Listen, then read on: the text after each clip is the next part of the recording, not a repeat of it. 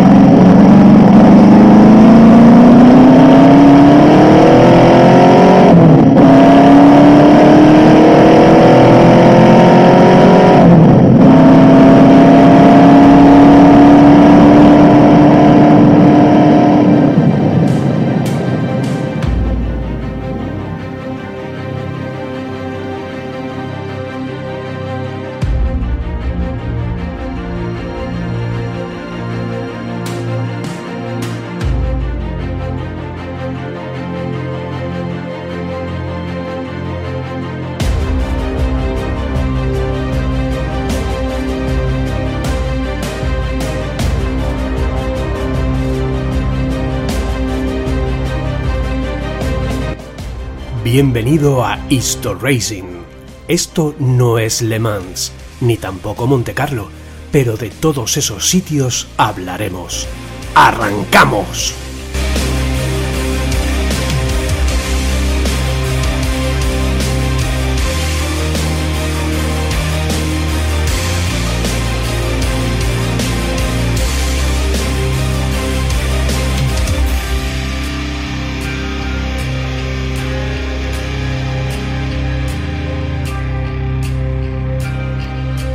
Sí, en España había habido carreras antes de esta primera carrera que se celebraría en el Circuito de las Artes del año 1923. Sin ir más lejos, en el año 1918, en la bueno, pues en la Sierra de Madrid, en Guadarrama, se celebró una carrera. Pero antes de esta, si recordáis, hubo un podcast que dedicamos a la París-Madrid. Y es que desde el año 1876 las carreras de coches estaban inundando Europa y la gente acudía en masa a ver esas diabólicas máquinas humeantes y ruidosas que iban a toda velocidad por los caminos, porque no se puede decir que en aquella época fueran todo carreteras, eran principalmente caminos.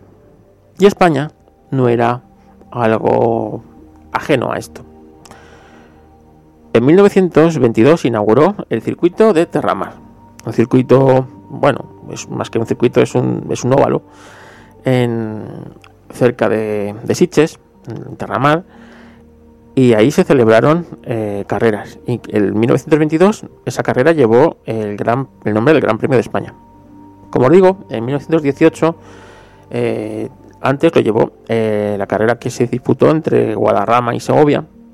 Y en 1918 llevó el nombre de Gran Premio de España también. En estos locos años 20, el norte de España, concretamente San Sebastián, era uno de los sitios, o quizás el sitio más glamuroso de toda España. Toda la gente rica o la clase pudiente de España veraneaba en aquella zona. No, no veraneaba en Marbella, no veraneaban en el Levante, no, veraneaban en la zona de San Sebastián.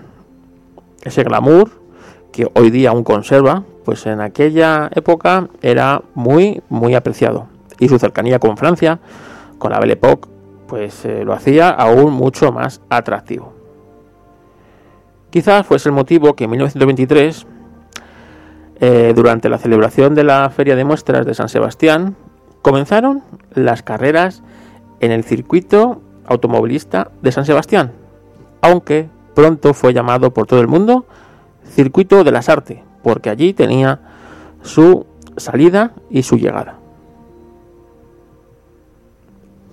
En esta primera carrera, y como figura en el cartel oficial realizado por el dibujante de la época, Eduardo Lagarde, se llamaría Gran Semana Automovilística, celebrándose del 21 al 26 de julio del año 1923, donde ni tú ni yo, yo creo que nadie que nos escuche, había nacido.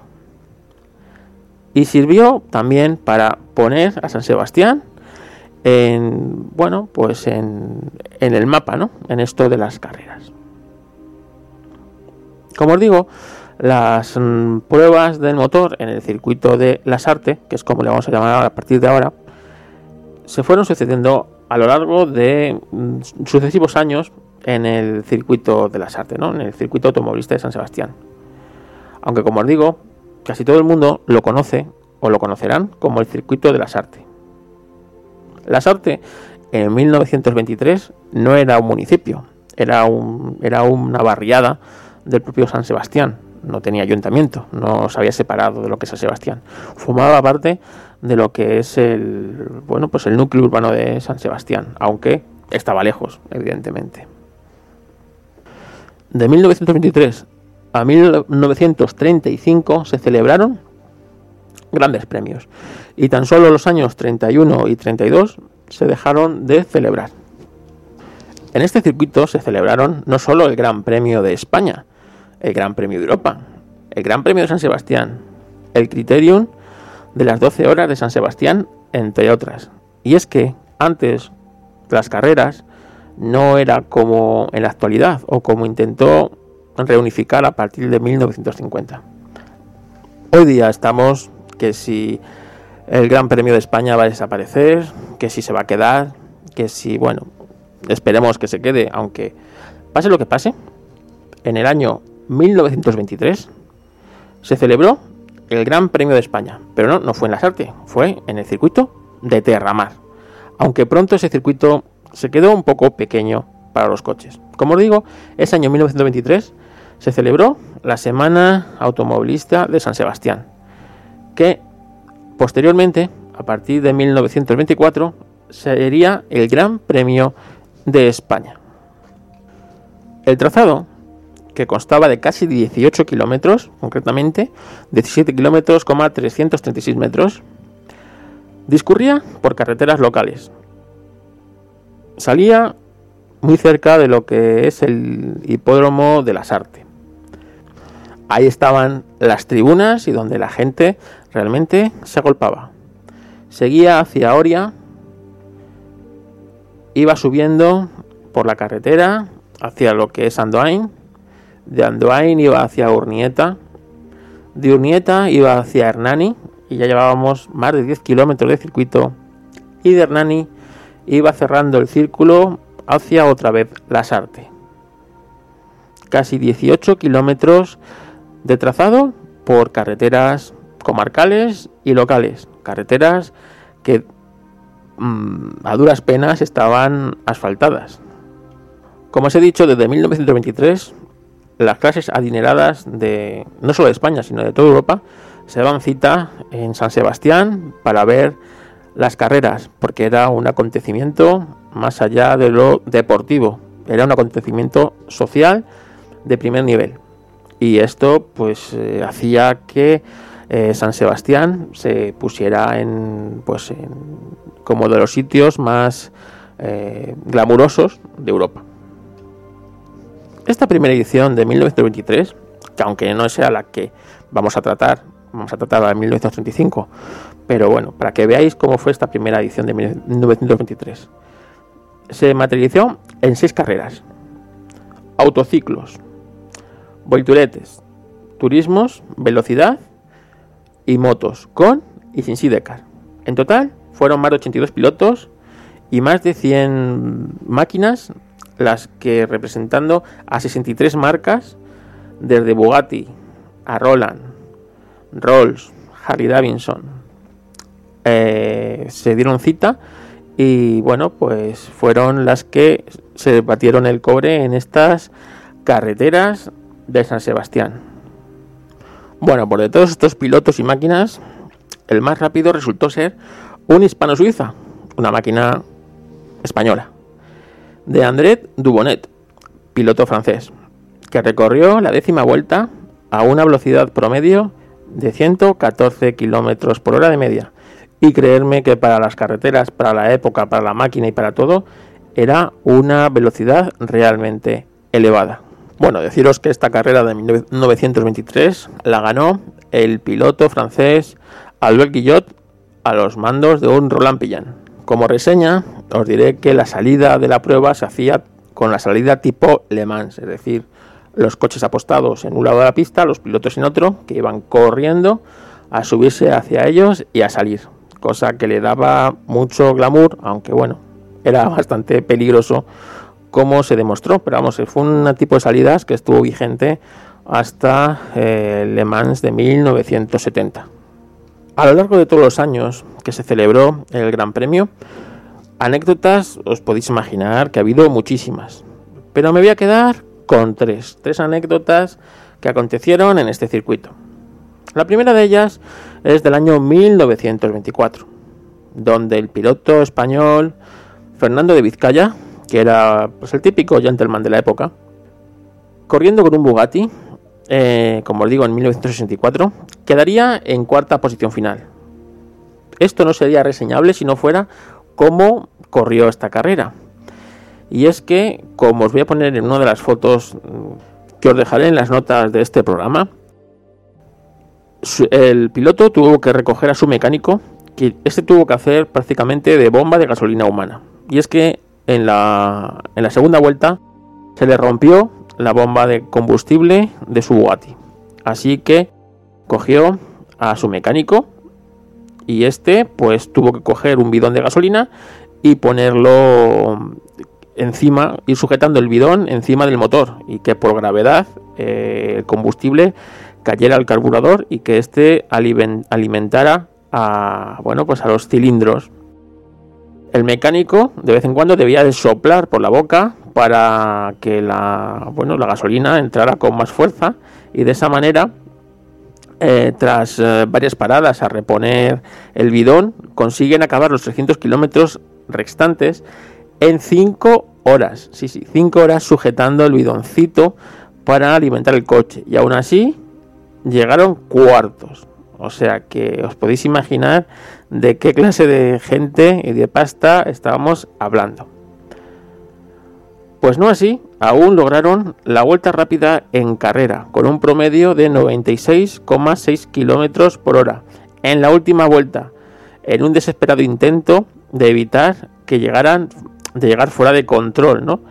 Así que bueno, tal esfuerzo mm, les eh, congratuló no solo con el, con el cuarto puesto, sino con el, con el reconocimiento del propio Ettore Bugatti, que le concedió mil pesetas por su esfuerzo y que la organización le diera una medalla de oro al tesón y a la bueno pues a la competitividad. Otra anécdota aconteció al año siguiente. En esta edición se celebraban las 12 horas de turismos. Sí, 12 horas, una prueba de resistencia de 12 horas. El piloto francés Luis Chelabel, pilotando un Bugatti, salió la víspera de la prueba de su casa de París para llegar por la tarde a la salida. La verdad es que este piloto francés no fue nada previsor. Podía haber salido un día antes y te hubieras evitado pues bastantes problemas. Pues al salir con el tiempo tan justo y llegar tan apremiado a la salida de la prueba, ¿qué le pilló? Pues todo el tumulto de entrada y de gente y la marabunta que había en el circuito. Y no creáis que eso los atascos es una cosa moderna. No, no. En 1925 había tal con aglomeración de gente que, bueno, pues que le pilló a, este piloto y lo obstaculizó para, entrar en, la carrera. ¿Qué pasó? Bueno, pues que llegó tarde a la salida y al final pues tuvo que salir casi una hora tarde. El director de la carrera le permite participar, bueno, y avanzada la noche se percata que el alemán Rudolf Carachola, que tendrá su propio podcast, con un Mercedes tiene problemas en uno de sus neumáticos, concretamente en el neumático delantero izquierdo. Desprovisto de recambio, se prepara para la retirada, cuando este piloto francés pasa por su lado y al verlo se detiene ante el asombro y la admiración del público y le cede su, su rueda de repuesto. Sí, los pilotos de aquella época eran de otra pasta, eran de otra categoría. Así que, para que veáis, ¿os imagináis hoy día a, no sé, Hamilton dejándole el volante a, sé qué sé, bueno, no le valdría a, ningún, a ningún otro coche que no fuera el suyo, ¿no? Pero bueno, imaginaros, ¿no? Pues esto antiguamente era otra, otra época, era otra pasta y era otra gente. Otra de las curiosidades que se dio en esta carrera de este año es que, bueno, los, coches cada vez iban más rápidos, pero las medidas de seguridad ni de los coches, ni de los pilotos, ni del circuito estaban en línea ¿no? con las prestaciones de los, de los vehículos que ya empezaban a, tomar. Así que el piloto eh, Paul Torchi eh, se estrelló con, con, su, con el Delar y bueno, mm, tuvo un accidente mortal. Esto confirmaba el gafe del número 13, ya que eh, el dorsal era el 13, la vuelta era la 13. Ese año se habían matado los pilotos Honel, Matis y el Maserati, en el que encontraron su muerte llevaba también el número 13. Así que al año siguiente la Federación Internacional prohibió que los coches de competición llevaran el número 13. Lamentablemente esto no hizo que se dejaran de matar pilotos, evidentemente. Pero bueno, que sepáis que durante un tiempo estuvo prohibido que eh, los coches llevaran el número 13. Afortunadamente la cordura volvió y hoy día pues podemos tener el número 13 en las parrillas y en, en, los coches, aunque hay gente que es muy supersticiosa y no quiere ni ver ese número. Sin ir más lejos, nuestro campeonísimo de motociclismo Ángel Nieto, sabéis que no quería ver ese número ni en pintura.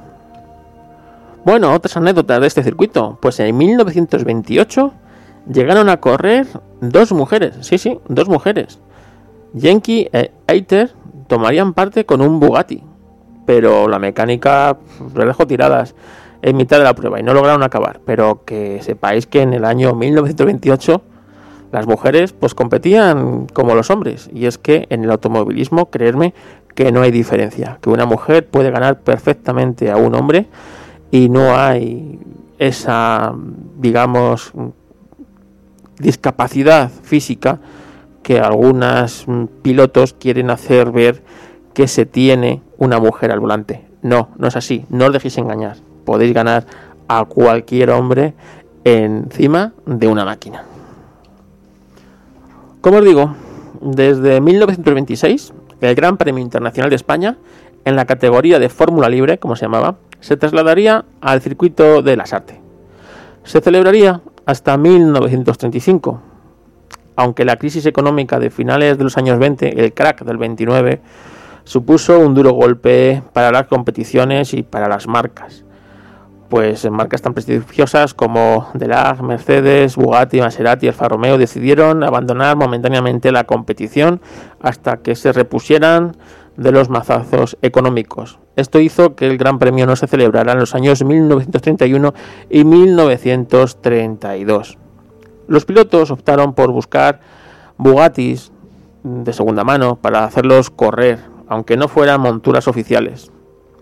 La marca de los colores azules pues eh, garantizaba recambios y mecánicos y piezas.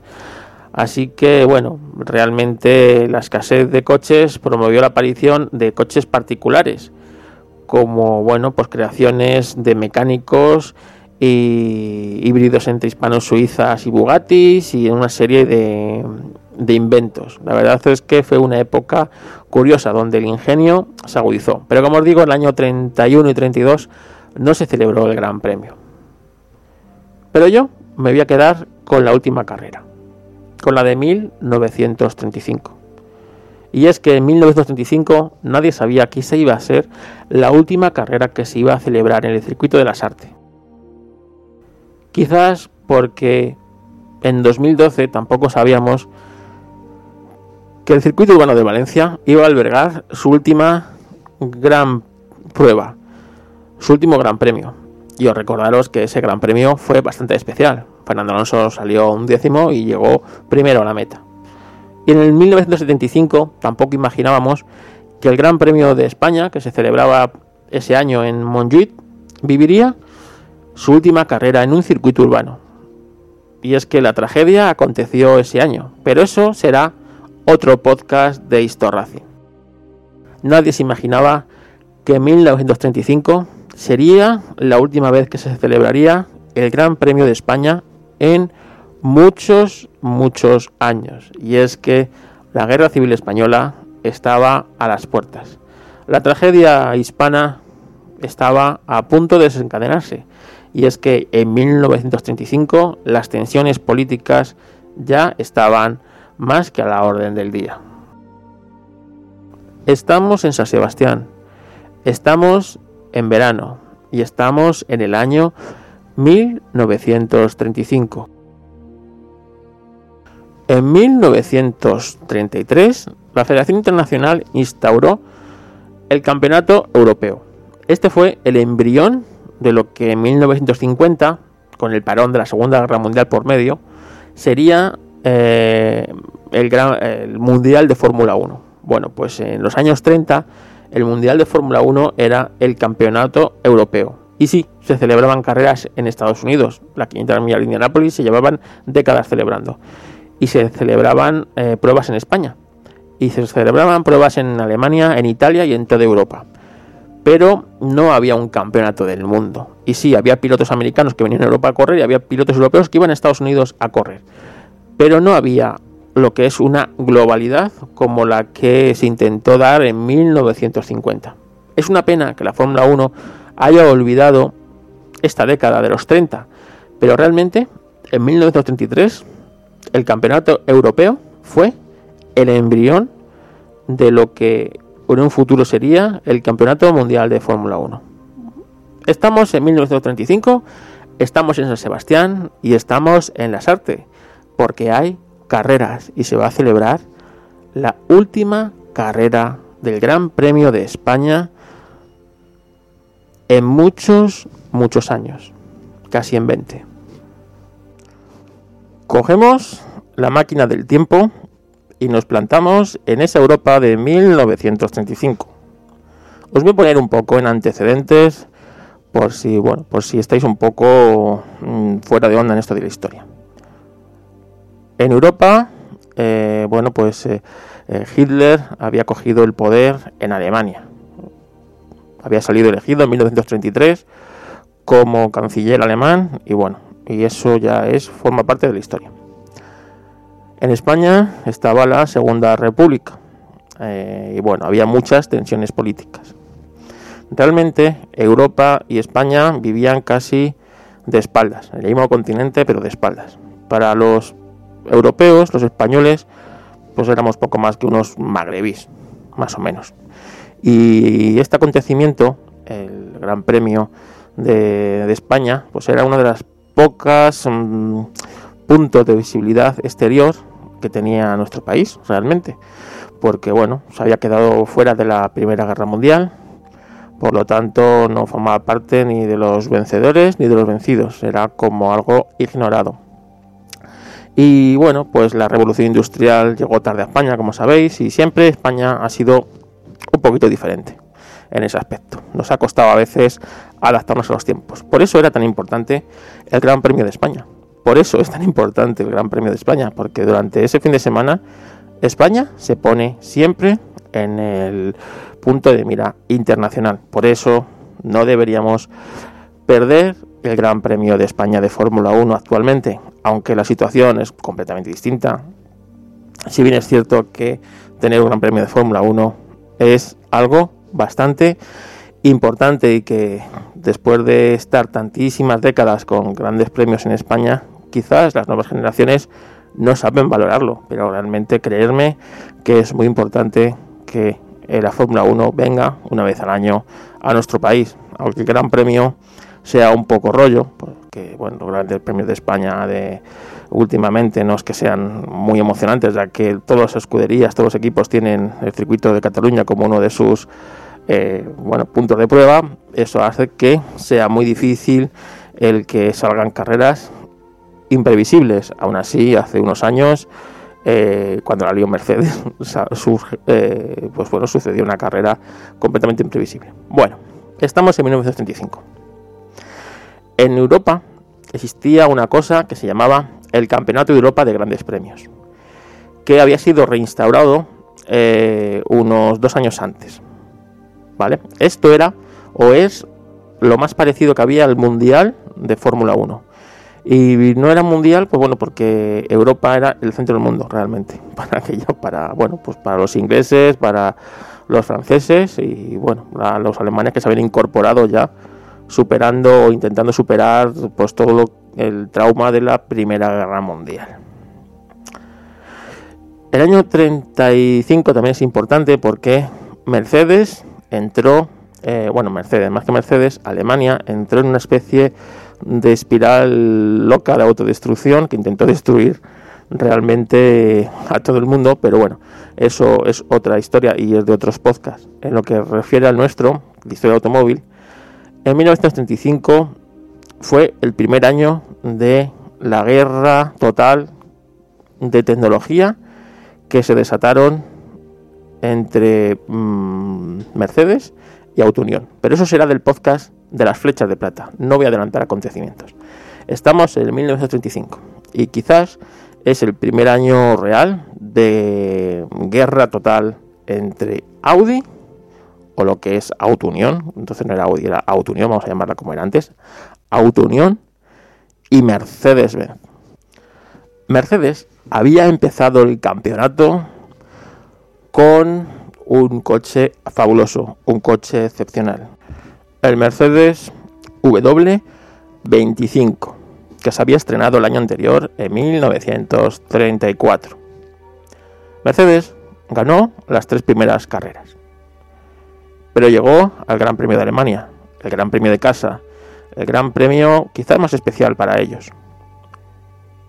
Y este fue ganado de manera totalmente impredecible por un tal Nuvolari, con un Alfa Romeo 8C que realmente era un coche muy inferior al Mercedes.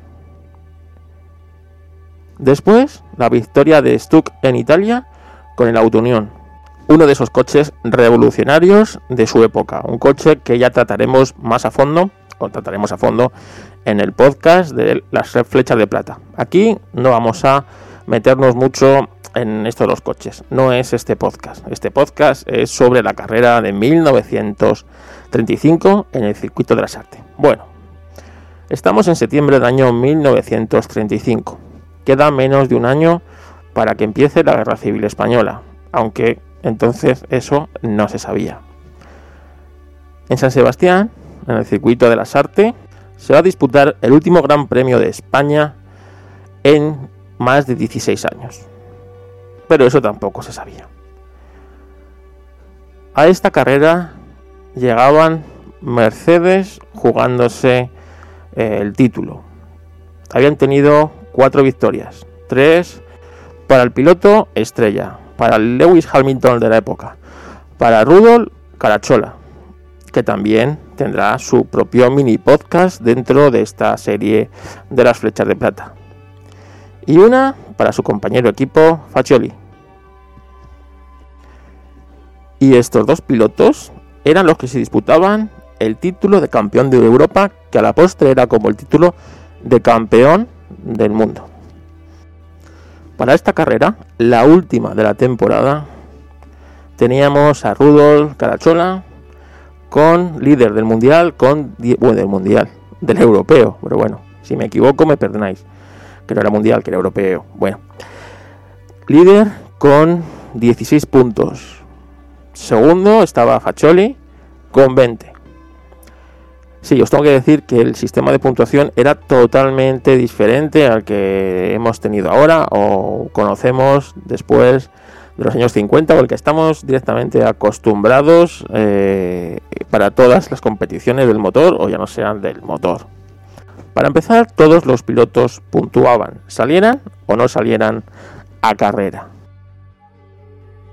Quien vencía recibiría un punto. Dos para el segundo, 3 para el tercero y 4 para todos los pilotos que completaban el 75% de la carrera por lo menos. 5 si se completaba el 50%. 6 para los que solo habían completado el 25%. 7 para quien saliera a carrera pero no llegase a completar el 25% de la distancia de la carrera. Y finalmente, 8 puntos para esos pilotos que habían clasificado para tomar la carrera, pero al final no habían podido tomar la salida por una u otra causa. Como puede entenderse, el campeón era el piloto que obtenía menos puntos al final del campeonato. Todo se iba a decidir en esta carrera en la SAPTE, en San Sebastián. Las previsiones en cuanto a los favoritos no eran del todo claras. Unión venía de ganar en Italia. Alfa tenía un superclase como Nuvolari, capaz de plantar cara en su terreno a Unión y a Mercedes y llevarse el Gran Premio de Alemania. Y realmente Nuvolari era el piloto favorito del público, ¿no? Nuvolari tenía una magia especial. Por cierto, hablando de Nuvolari, os dejé hace unos días en el grupo, en el canal, perdón, del Telegram, no en el grupo, en el canal, una película sobre Nuvolari. La película es mala de narices. Está en italiano y no he encontrado eh, los subtítulos en, en, inglés ni en español. O sea, imaginaros si es mala. Pero bueno, como es en italiano, se entiende bastante bien. Es una película que, bueno, pues es, trata la historia de. Bueno, intenta contar cosas de Nuvolari eh, a través de los recuerdos de un abuelo a su nieto. Y la verdad es que la película es muy mala, como os he dicho, pero bueno, las recreaciones alguna está bien y sobre todo es que han cogido imágenes de la época. Así que, bueno, para matar un rato que tengáis en la playa, la queréis ver, en el canal del Telegram. En las notas está todo, ¿vale? Y si entráis al canal del Telegram, eh, subís para arriba, vais a encontrar la película esa ahí puesta. Así que, eh, como os digo, ahí os la dejo. Bueno, pues como os contaba, eh, Nuvolari era el, quizás el piloto favorito del público. Aparte por ser italiano, pues no sé, era como muy mítico, ¿no? Nuvolari siempre ha sido, tenía una aura especial. Mercedes con el W25 era el equipo a batir, la referencia. Un coche espectacular con un sonido muy, muy peculiar. Os voy a dejar en el canal un vídeo de la carrera de eh, Gran Premio de España de 1934, al año anterior, que también estaba el W25, cuando es una carrera con sonido real. Cuando oigáis el coche vais a ver que parece que es un, gato el que está, está en el motor del coche. Venga, vamos a ver cómo suena un Mercedes W25.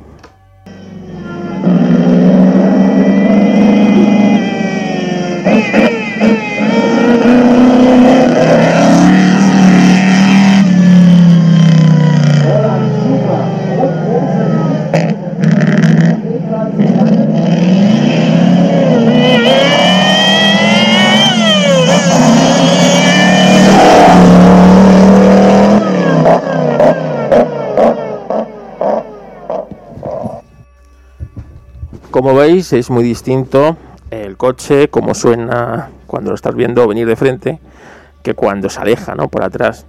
Y es que el compresor, el compresor mecánico, bueno, pues eh, era el que hacía tener ese, ruido, ¿no? El compresor girando y metiendo el aire a presión a los cilindros. Así que la verdad es que es curioso cómo sonaba este coche. La primera vez que lo escuchas siempre impresiona sobre todo si lo comparas con el Alfa Romeo 8C C35.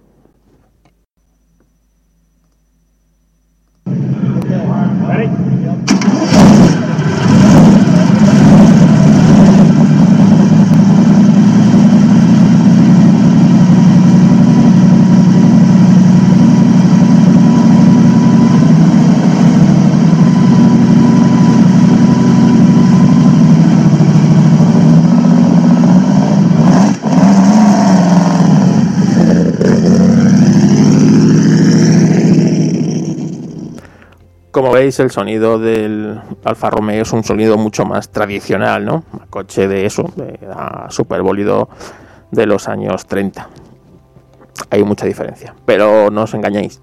Había una diferencia abismal entre el Mercedes y el Alfa Romeo.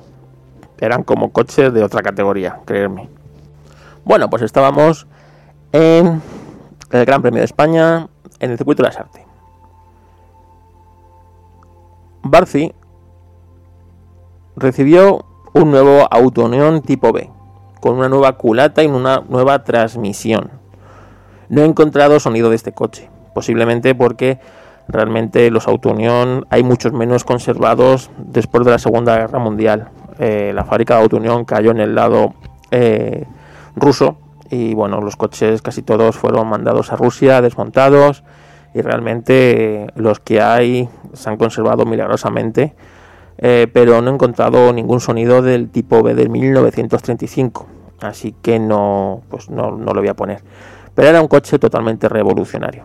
Los Auto Union eran coches que ya lo explicaremos en el podcast sobre fecha de plata con motor central, ¿vale? Eran unos pioneros que avanzados casi 20 años a su época. Bueno, desde el jueves empezaron a rodar por la pista los coches. Y si bien los Mercedes estaban agazapados y no estaban mostrando todo su potencial, no hacían lo mismo los Autonion.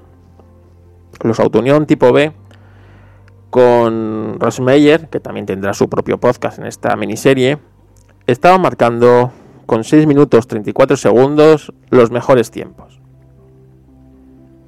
El viernes llegaba la escudería Ferrari con sus Alfa Romeo 8, o sea, C8C del 35. Y los tiempos comenzaron a bajar. Fue Chile Barsi el que, bueno, había recibido unas nuevas piezas en su auto unión, como son la culata y una transmisión nueva, marcó un nuevo récord en la pista. 6 minutos 17 segundos. Mientras que su compañero en auto unión, Hans Stuck, se quejaba de su viraje. Y Rosmeyer consiguió mejorar un poquito sus tiempos, aunque no lo demasiado. Mercedes, en cambio, realizaba tiempos lentos, con Von Braun como punta de lanza, a los que le seguía un discreto Rudolf Carachola. Sin duda, lo que no querían era perder las opciones de ganar el campeonato. Estaban agazapados, solo ellos dos, los dos pilotos de Mercedes, podían conseguir el campeonato. Y eso era mucho más importante que la victoria en el Gran Premio de España. Así que no iban a romper su coche o iban a, bueno, pues tener un contratiempo que les impidiera salir a pista y con ello perder todas las opciones. Nuvolari, el piloto de Alfa Romeo de la escudería Ferrari, logró marcar un impresionante 6 minutos 32 segundos. Si os dais cuenta, estaba más de 15 segundos de los Union y aún así era un tiempazo. Mientras que su compañero de equipo, Luis Chirón, que volvía después de un grave accidente en el Gran Premio de Suiza, utilizaba un Alfa Romeo 8C35 tipo B P3, distinto, un poco distinto del, del de Nuvolari. Junto a ellos encontrábamos a la escudería Subalpina, que bueno, que estaba con unos Maserati de Gran Premio, con Eugenio Siena y Marcel Leroux. Con Bugatti se presentaba eh, Robert Bernos y Jean-Pierre Wismail con los T59, un coche precioso. Y luego, pues algunos privados con Alfa Romeo tipo B, P3 azul, o hasta un español, Genaro Leo Tabaz, con un Bugatti T51, que por aquel entonces estaba ya bastante obsoleto.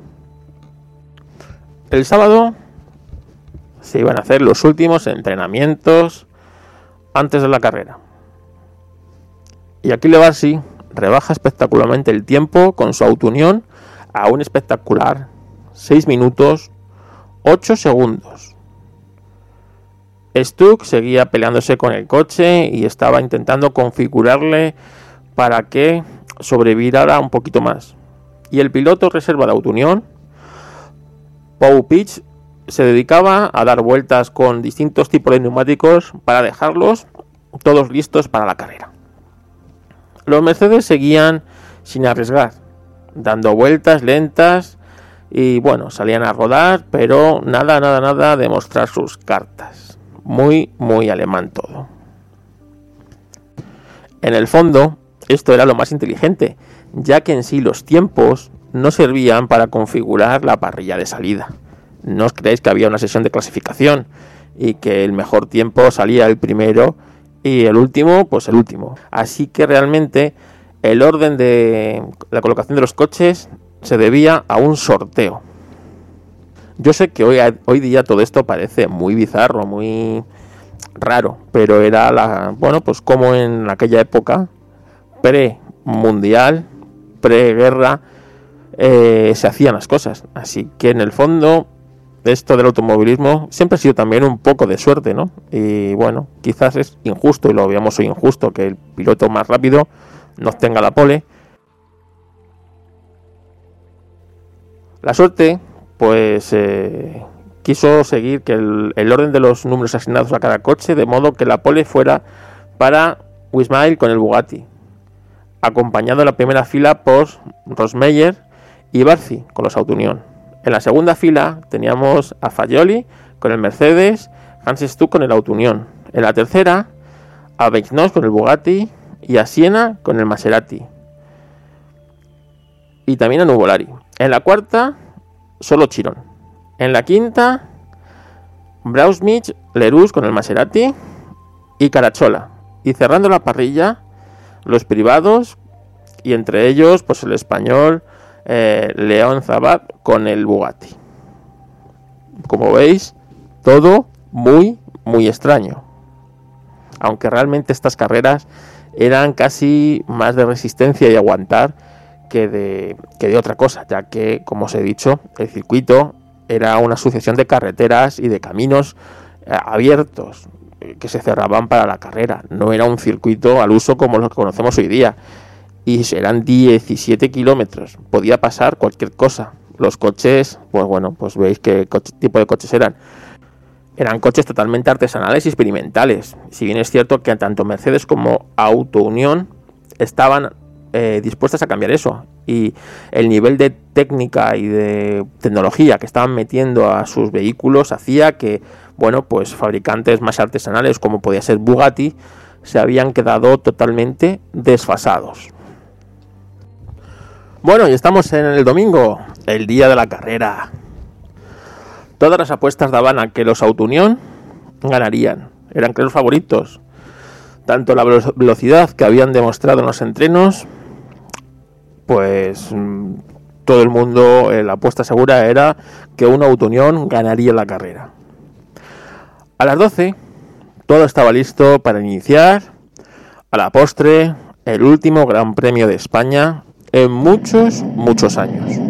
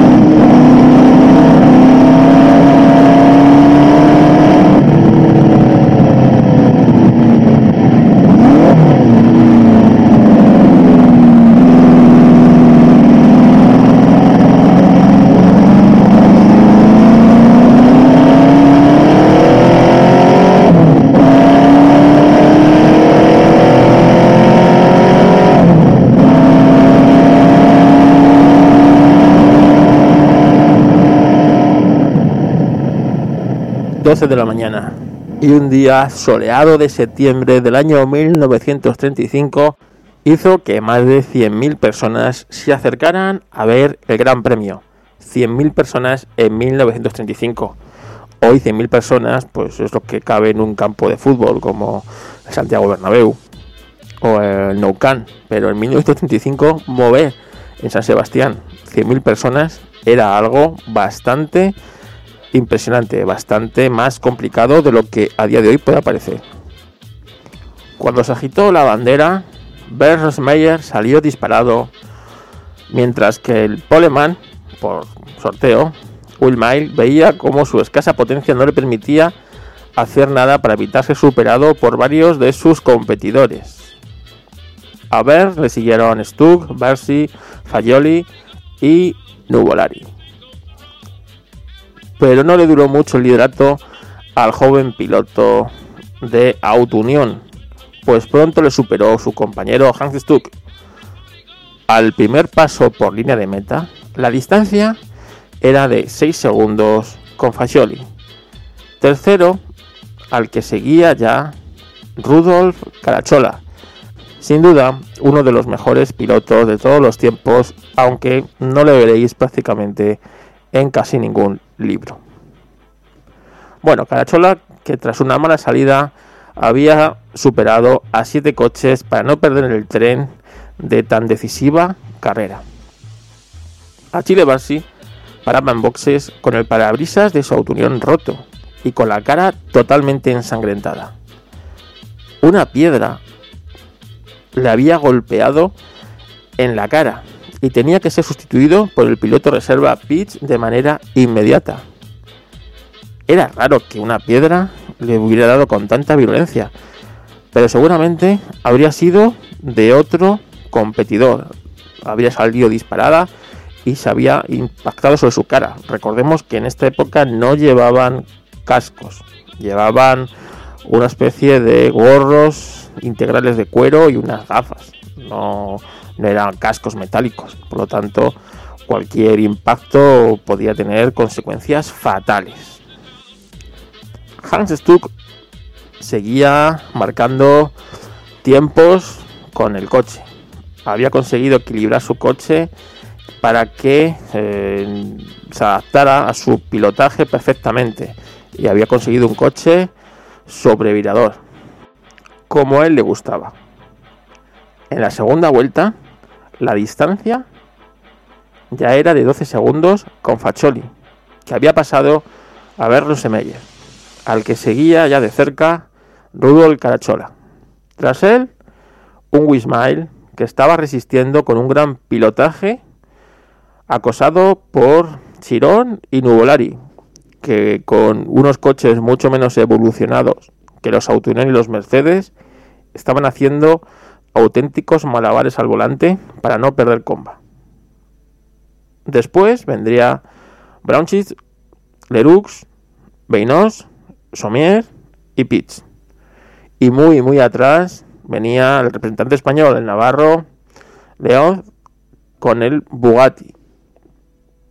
Al final de esta vuelta se retiraba el Maserati de Siena con problemas en la suspensión de su coche. Faccioli no podía aproximarse a Hans Stuck, pero el que se acercaba era Carachola, que había pasado a Rosemeyer y que paraba a boxes con el parabrisas también roto, por un impacto de piedra.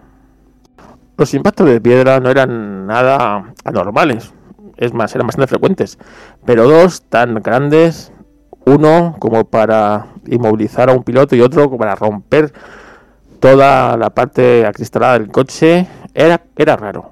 Así que bueno, en el fondo se dieron cuenta que había algunos espectadores que arrojaban piedras, así desde lo alto de un puente, y dieron con ellos.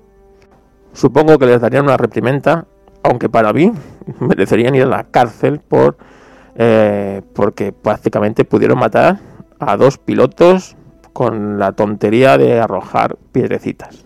Es lo que os digo de estas carreras por carreteras abiertas, que realmente son totalmente imprevisibles y no puedes controlar lo que pasa en la pista ni fuera de ella. Bueno, los mecánicos de Mercedes tuvieron que trabajar muy duro para, poder apañar eh, lo que se había roto con las piedras lo que hizo caer hasta el octavo lugar a, Rudolf Carachola. La carrera se mantenía estable, con Stuck que doblaba al español Reoz en la vuelta 4. Y en la 5 las posiciones eran Stuck, Faccioli a 13 segundos, Carachola a 17, Wismael a 18, Chirón a 58 y Nuvolari ya a 40 segundos de Luis Chirón. Faccioli no se rendía y marcaba la vuelta rápida en la sexta vuelta con un impresionante 6 minutos 10 segundos, pero solo recortaba un segundo. Mientras tanto, a Chile Barsi, con la autounión, había sido curado por los médicos y ya casi estaba en disposición para volver a su vehículo, así que Pitch paraba en boxes para cederle el volante a uno de los pilotos líderes de Autounión.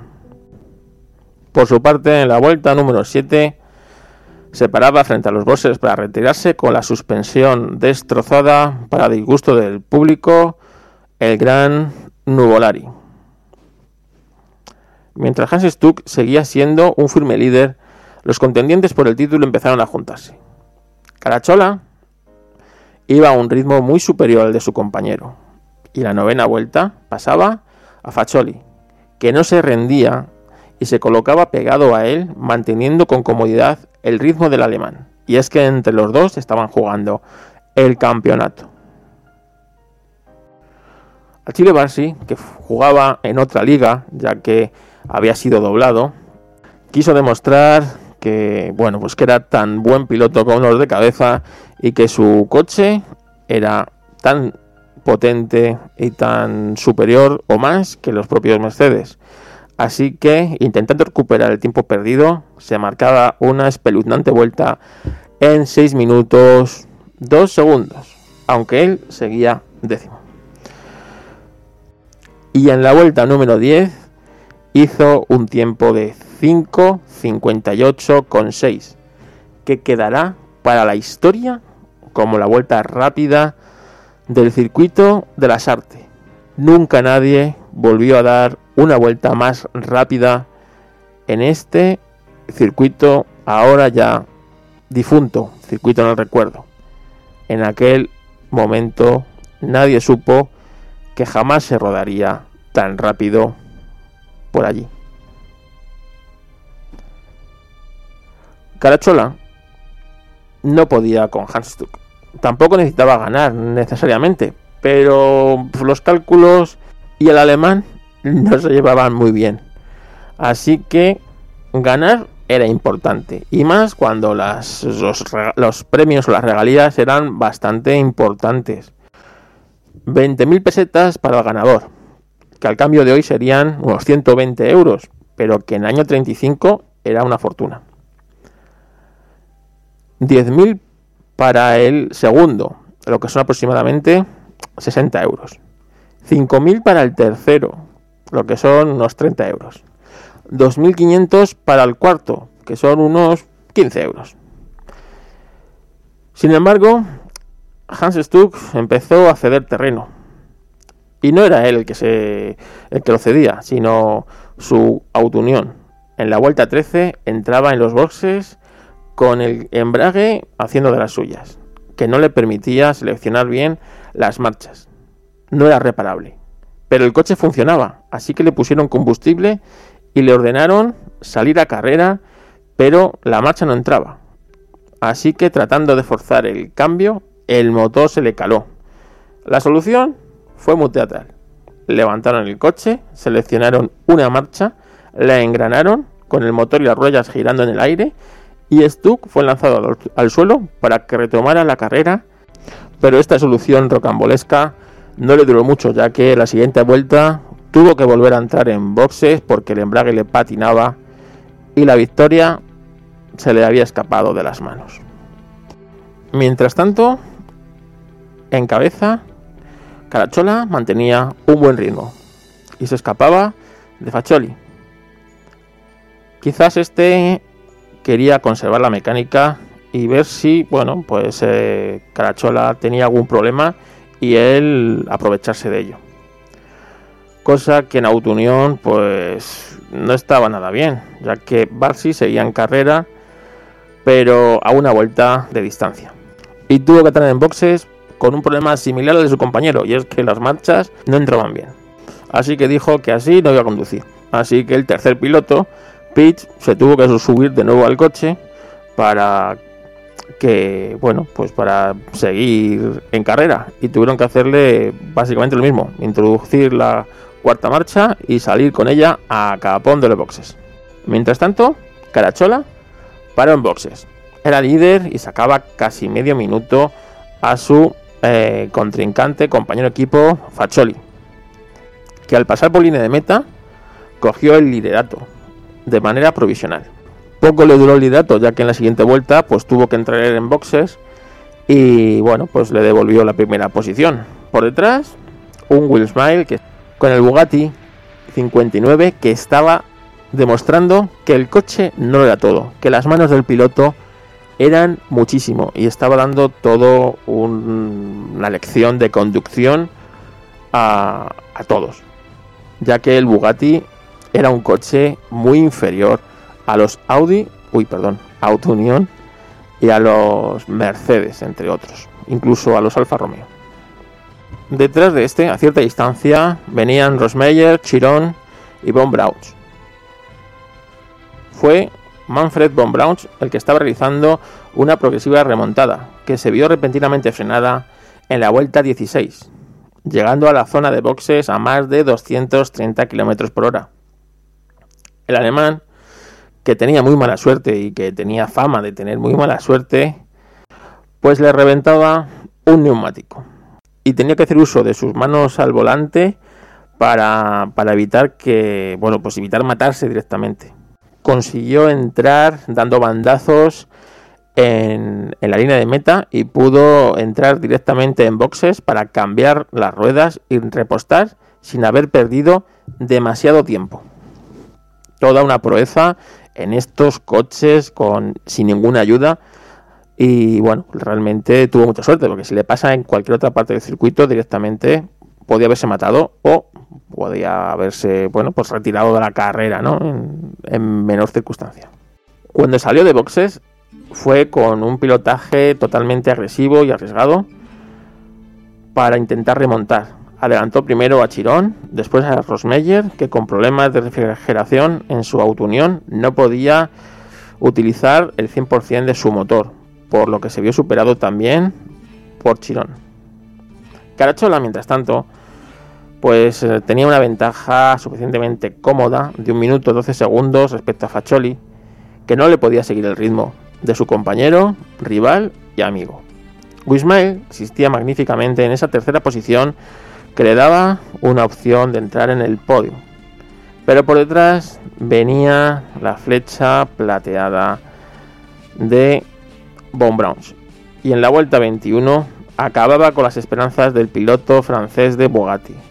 Ahora los tres Mercedes dominaban la carrera e iban a hacer un triplete. Poco a poco se sucederían las vueltas y el final del Gran Premio se acercaba. Las últimas opciones para revertir la situación era tratar de poner en apuros a Rudolf Carachola y lograr un campeonato que al Gran Faccioli se le escapaba. A falta de tres vueltas, Paul Piech, con tres vueltas perdidas, abandonaría definitivamente con la transmisión de su coche totalmente rota. En la vuelta 28 era Chirón el obligado a retirarse, a ver cómo su Alfa Romeo perdía aceite. El final de la carrera estaba causando estragos en las mecánicas de los coches. En la última vuelta, Leroux, último de los Maserati supervivientes, abandonaría con problemas mecánicos. Y el piloto local, nuestro León Abad, León no, Leoz Abad, había sido doblado ya nueve veces. Y también se tenía que retirar con el Bugatti 51 totalmente destrozado. Por delante seguía Rudolf Carachola, un piloto que ya tendrá su podcast, pero debéis saber que casi casi perdió una pierna en un accidente en 1933 que estuvo a punto de retirarle definitivamente de la competición. Rudolf Carachola cruzó la meta en primera posición. Faccioli cruzó en segundo a 43 segundos, perdiendo el título por 5 puntos. Con Von Braunsch tercero a 2 minutos 14 segundos. Smile sería precisamente cuarto y Rosmeyer quinto. Ese día histórico, la Sarte fue el escenario de la victoria en el campeonato de Rudolf Carachola, un piloto de leyenda, un piloto muy desconocido y muy olvidado, que sin duda es uno de los grandes pilotos de la historia del automovilismo. Realmente nadie podía imaginar que sería la última vez que se correría en el circuito de la Sarte y que sería la última vez en muchos, muchos años que se correría en España que la guerra civil y la Segunda Guerra Mundial estaban a la vuelta de la esquina y con ello se sumergiría a España en una oscuridad internacional de la que tardó muchos años en salir.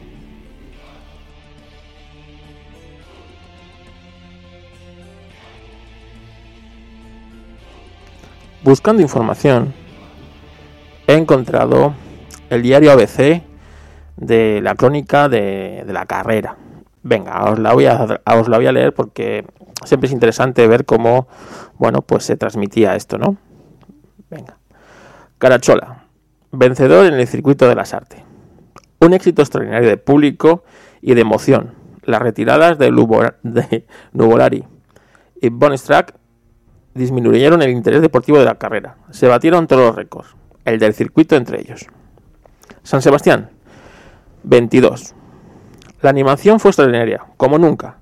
Durante la tarde y la noche anteriores llegaron a San Sebastián millares de automóviles que se convirtieron no, que convirtieron la ciudad en un garaje inmenso, ocupando la mayoría de sus calles. En las oficinas del Automóvil Club de Guipúzcoa se cerraron las, las, puertas el sábado, pues agotadas las localidades de la tribuna del circuito no era posible atender a las innumerables peticiones que hacían las personas que a ella acudían.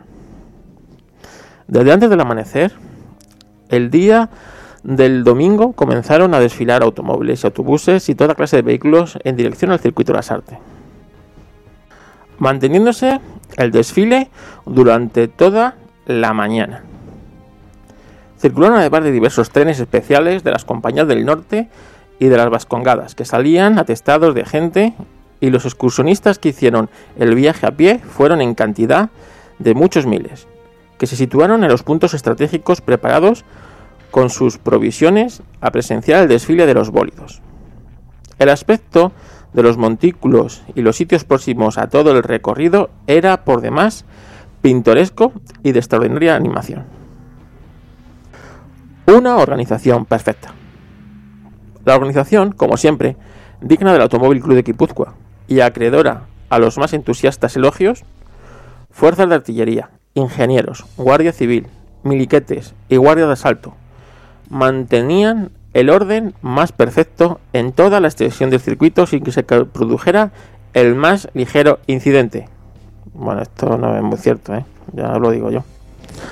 Para las 10 de la mañana presentaba ya el animadísimo aspecto de la tribuna de las artes y la campa próxima estaba totalmente ocupada por automóviles, de cuya ordenada colocación se encargaban los miliquetes. A esa misma hora comenzaron a llegar los coches que habían de participar en la carrera y que eran aprisionados, aprovisionados perdón, y cuidadosamente revisados por sus respectivos stands. Minutos antes de las 12, los coches ocuparon sus respectivos puestos, siendo su colocación la siguiente. Bueno, y pasaron a relatar cómo se colocaron los coches. No os lo voy a repetir. Los premios que van a disputarse son 20.000 pesetas y Copa del Presidente de la República para el primero. 10.000 pesetas el segundo, 5.000 pesetas el tercero y 2.500 el cuarto. Además se disputa un premio de 500 pesetas para el corredor que dé la vuelta más rápida en el coche clasificado. Las cabinas para la redacción a París, Berlín y Madrid de todas las incidencias del circuito aparecen instaladas en la parte eh, esto no lo leo. Parte y centro de la tribuna, en cuya parte baja se encuentra la tribuna destinada a las autoridades, que está engalanada con guirnaldas y flores. En la tribuna oficial toma asiento don Juan Usubiaga, gobernador en presentación del gobierno, y el señor Villota, representando al Ministerio de Obras Públicas. También están en la tribuna el comandante militar, alcalde presidente de la gestora de la Diputación Provincial. Presentados los equipos alemanes de Autounión y Mercedes, el altavoz entona el himno alemán. Los equipos franceses de Bugatti entonándose el himno francés. Los italianos de Alfa Romeo y Maserati y se ejecuta el himno italiano. Y como finalmente el español Leoz con el himno español. Todos los equipos son acogidos con cariñosos aplausos la salida. A las 12 en punto se da la salida, destacándose en ella Rosmeyer, con el Auto Unión número 4. Tras él el Mercedes que conduce Fayoli. En esos momentos el llenazo en la tribuna era imponente y aún se ven llegar bastantes coches y numeroso público a pie. En la primera vuelta pasan al frente a la tribuna Stuck en, Stuck en cabeza y a continuación Rosmeyer y Fayoli y Carachola. El español Leoz pasa último. El speaker anuncia que en la primera vuelta Von Stuck ha logrado una velocidad media de 154 km por hora, tardando 6 minutos 20 segundos y 7 décimas. En la segunda vuelta pasan por las tribunas en el orden siguiente. Stuck, con bastante diferencia de Fagioli, Rosmeyer, Nuvolari y Weissmail. Chirón, Carachola, Von Bruns, Lerux, Vinos, Somer, Barci y Leoz rezagado. En la tercera vuelta sigue en cabeza Stuck, que pasa la tribuna a velocidad media de 235 kilómetros. Esa vuelta Barci para reparar, una bujía en su coche y Fagioli ha hecho la vuelta segunda en 6 minutos 15 segundos, una media de 166 kilómetros por hora. En la cuarta vuelta sigue en cabeza Stuck, que frente a las tribunas alcanza a Leoz cuando éste termina su cuarta vuelta. Bueno, voy relatando la clasificación de todas las vueltas. A ver, se retira Nuvolari, para no hacerlo eterno esto. Nuvolari, en la octava vuelta, se retira oficialmente. El speaker anuncia que el Bugatti que tripula Leoz está realizando en toda la carrera una velocidad de 124 km por hora. Facholi y Stuck pasan en el kilómetro de la tribuna a una velocidad de 236 km por hora. Carachola, en la novena vuelta, bate el récord del circuito de las artes, haciéndola en 6 minutos 9 segundos 3,10 centésimas, con una media de 168, 926 km a la hora. Pero seguidamente, Barci mejora el tiempo haciéndola en 6,2 segundos.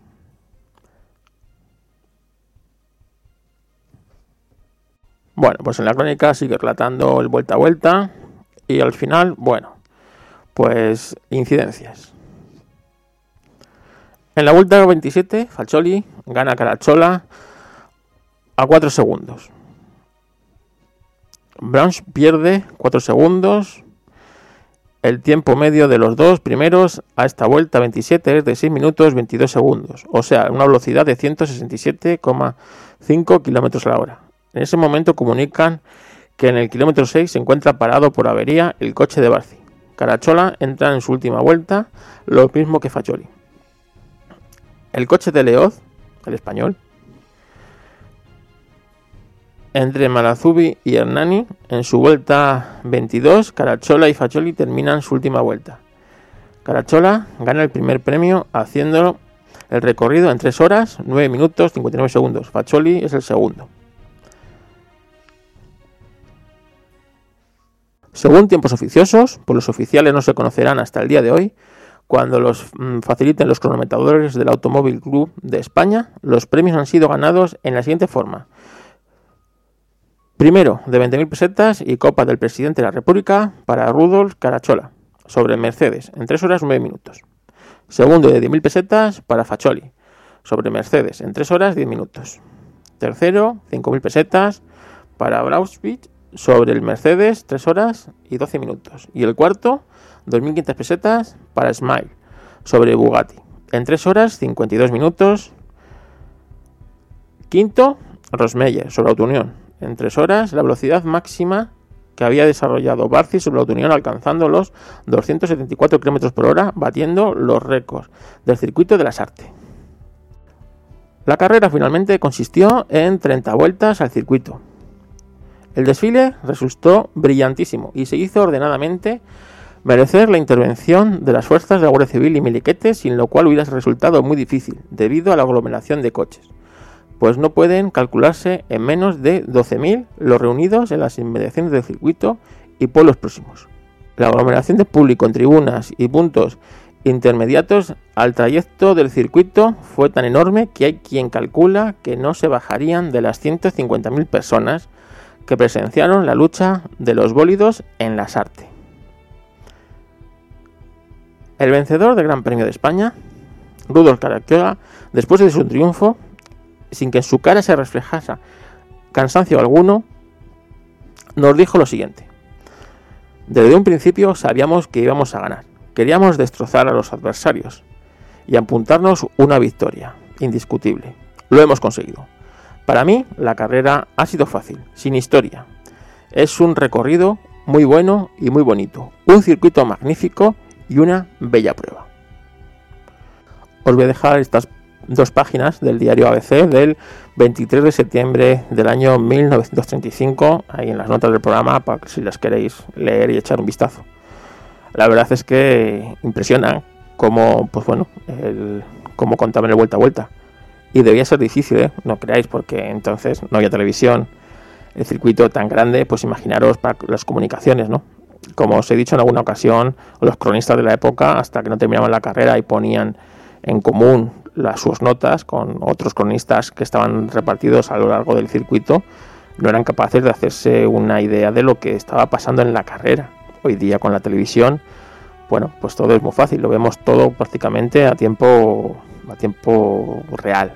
Pero imaginaros en un circuito de 17 kilómetros en los años 30 con las comunicaciones de los años 30. Así que, bueno, tiene su mérito.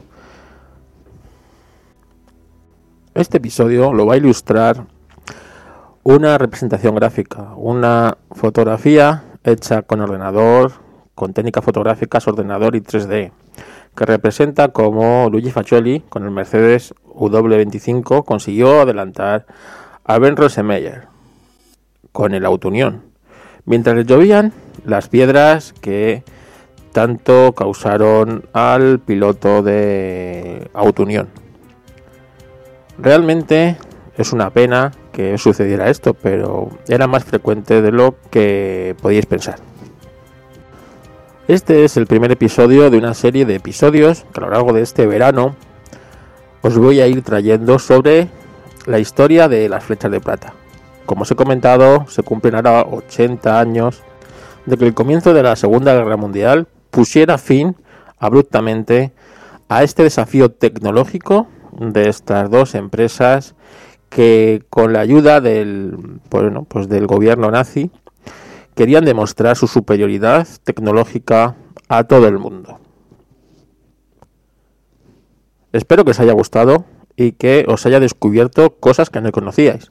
Sé que muchos no sabíais que, bueno, pues que en el norte de España, en San Sebastián, hubo un circuito y que en este se celebraron grandes carreras, como esta de 1935, en el que eh, Rudolf Carachola consiguió el campeonato. También me parece un poco vergüenza, ¿no? Que la Fórmula 1 se haya olvidado de toda su historia o toda la historia del automovilismo desde 1950, o sea, del posterior a 1950. Y es que, si bien es cierto que en aquella época pues no era el mundial y que había carreras en otras partes del mundo, Indianápolis se llevaba años celebrando, existían carreras en prácticamente todos los países, pues esto parece haberlo ignorado la Fórmula 1 y que realmente pues pilotos como Carachola, Rosmeyer, Nuvolari parezcan de segundo nivel con los campeones o con los pilotos que hubo después de la guerra. Y no, no es así. Carachola, Nuvolari, Chirón son grandes maestros, grandes ases del automovilismo, pioneros, que nada tienen que envidiar a sus mm, a los pilotos que vinieron después, pues como Mike Houghton, como Fangio, como tantos y tantos pilotos que han hecho historia del automovilismo. Y hasta aquí el episodio de hoy. Gracias por escuchar Histo Racing. Puedes seguirnos en nuestras redes sociales, en Twitter como Histo Racing, en nuestros canales de Telegram, que en las notas del programa os lo dejaré, el canal y el grupo del Telegram. Sabéis que el grupo cuando llegue a unos 100 usuarios posiblemente lo haga privado y no admita más usuarios nada más que con invitación. Así que bueno, aún estamos mm, ahí, ahí en 60, 70 usuarios, ya va quedando poco. Como os digo muchas veces, si queréis ayudar a este podcast, compartirlo. Dejar reseñas allá donde podáis sobre el podcast. Si os ha gustado, pues mejor y sobre todo compartirlo y darlo a conocer para que cada vez más mm, personas interesadas en la historia del automovilismo pues nos conozcan y nos bueno pues nos den like no en el fondo yo esto lo haría os lo he dicho muchas veces me escuche una persona me escuchen 2.000 o 2 millones. Lo voy a hacer con el mismo amor y con la misma ilusión. Pero hombre, siempre gusta que te escuchen pues un poquito más, ¿no? Ahora mismo estamos en unas cifras aceptables para un podcast de nicho como este. Y bueno, pues bien, tampoco es una cosa, una locura, pero bueno, siempre es mejor que te escuchen más que que te escuchen menos. Como digo muchas veces, Historiación es un podcast abierto a todos vosotros. Cualquier sugerencia, cualquier apreciación, lo que sea, me lo decís y, ya os digo que, que está abierto para todos vosotros. Vosotros sois parte de este podcast. Bueno, como os he dicho muchas veces, este episodio no lo patrocina nadie, así que me lo patrocino yo mismo. Foto Carlos Castillo. Si necesitáis un fotógrafo social de eventos, ahí tenéis mi página web. fotocarloscastillo.com. Que necesitáis un fotógrafo de empresa, la fotografía de empresa, algo más distinto, más corporativo. Fotógrafo corporativo. Foto y vídeo para empresa. Nada, como os digo muchas veces, esto no lo patrocina nadie, lo hago porque me apetece a mí, así que me lo patrocino yo mismo. Ahí tenéis, si necesitáis los servicios de un fotógrafo, estaré encantado de atender a un oyente de Historracio. Como os comenté en otro episodio, si me apetece en otoño, cuando se inaugure eh, la película de la lucha entre Ferrari y Ford, de la 24 horas más, que tendrá, ojo, tendrá su podcast, ¿eh? Esto, esta historia tendrá su podcast que está en el horno, que iba a haber salido este invierno pasado, pero por motivos personales míos no pudo salir. Así que va a salir muchísimo mejor de lo que iba a salir y está en el horno. Así que estad atentos. Bueno, pues cuando se estrene esa película sí me gustaría hacer una quedada con todos vosotros y juntarnos unos cuantos e ir a verla. Yo cuento ya prácticamente con, con Juanjo Sánchez, que, que vive aquí cerca mío, y estoy seguro que se querrá venir a verla y con gente de Madrid, pero sí, pues eso, para ir quedando cuando la vayan a inaugurar, ir buscando sitio y pasar pues una bonita tarde de, supongo que será viernes o sábado o domingo, para que pueda venir el máximo número de, de vosotros a, ver la película y bueno, pues luego si queréis hacemos un podcast y la comentamos. ¿Más cosas que os tengo que contar? Pues seguro que sí, que tengo que contar más cosas, pero ahora mismo pues tengo la mente en blanco. Que paséis unas felices vacaciones.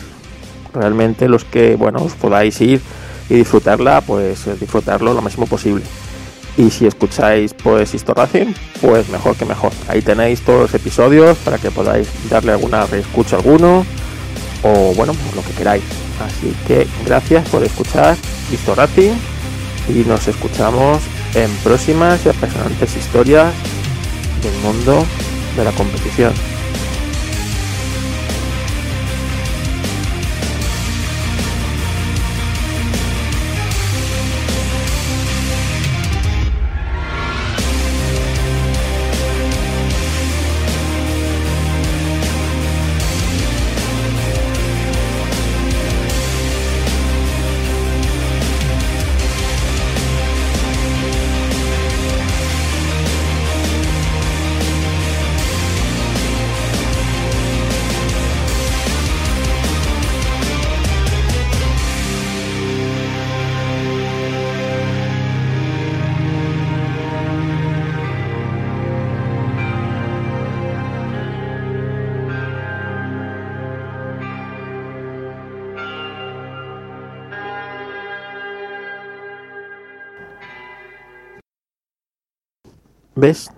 Se me olvidaba la bibliografía. Si es que no puede ser, no se puede hablar. Ay, Dios mío. Bueno, vamos a ver. Para este podcast he sacado información de varios sitios. No he conseguido un libro que hay sobre el circuito de las artes. Me hubiera gustado conseguirlo, pero no lo he logrado. Así que, bueno, la verdad es que si buscáis imágenes del circuito de las artes, casi todas están sacadas del libro este, Circuito de las artes, Memoria de una pasión, de Ángel Everdín. Así que bueno, si lo tenéis por ahí, aprovecharlo porque debe ser una joyita. Yo me he basado en un artículo de la web 8000 vueltas del año 2011 y en un artículo magnífico de José Miguel de Vinuesa en, bueno, en Soy Motor, aunque también está en su página web, ¿vale? Os los dejaré linkeados abajo en las notas del episodio. Y luego, pues, bueno, de diversas páginas, de fotos, de, Pinterest. Y, y, luego en inglés había encontrado una página que saqué bastante información.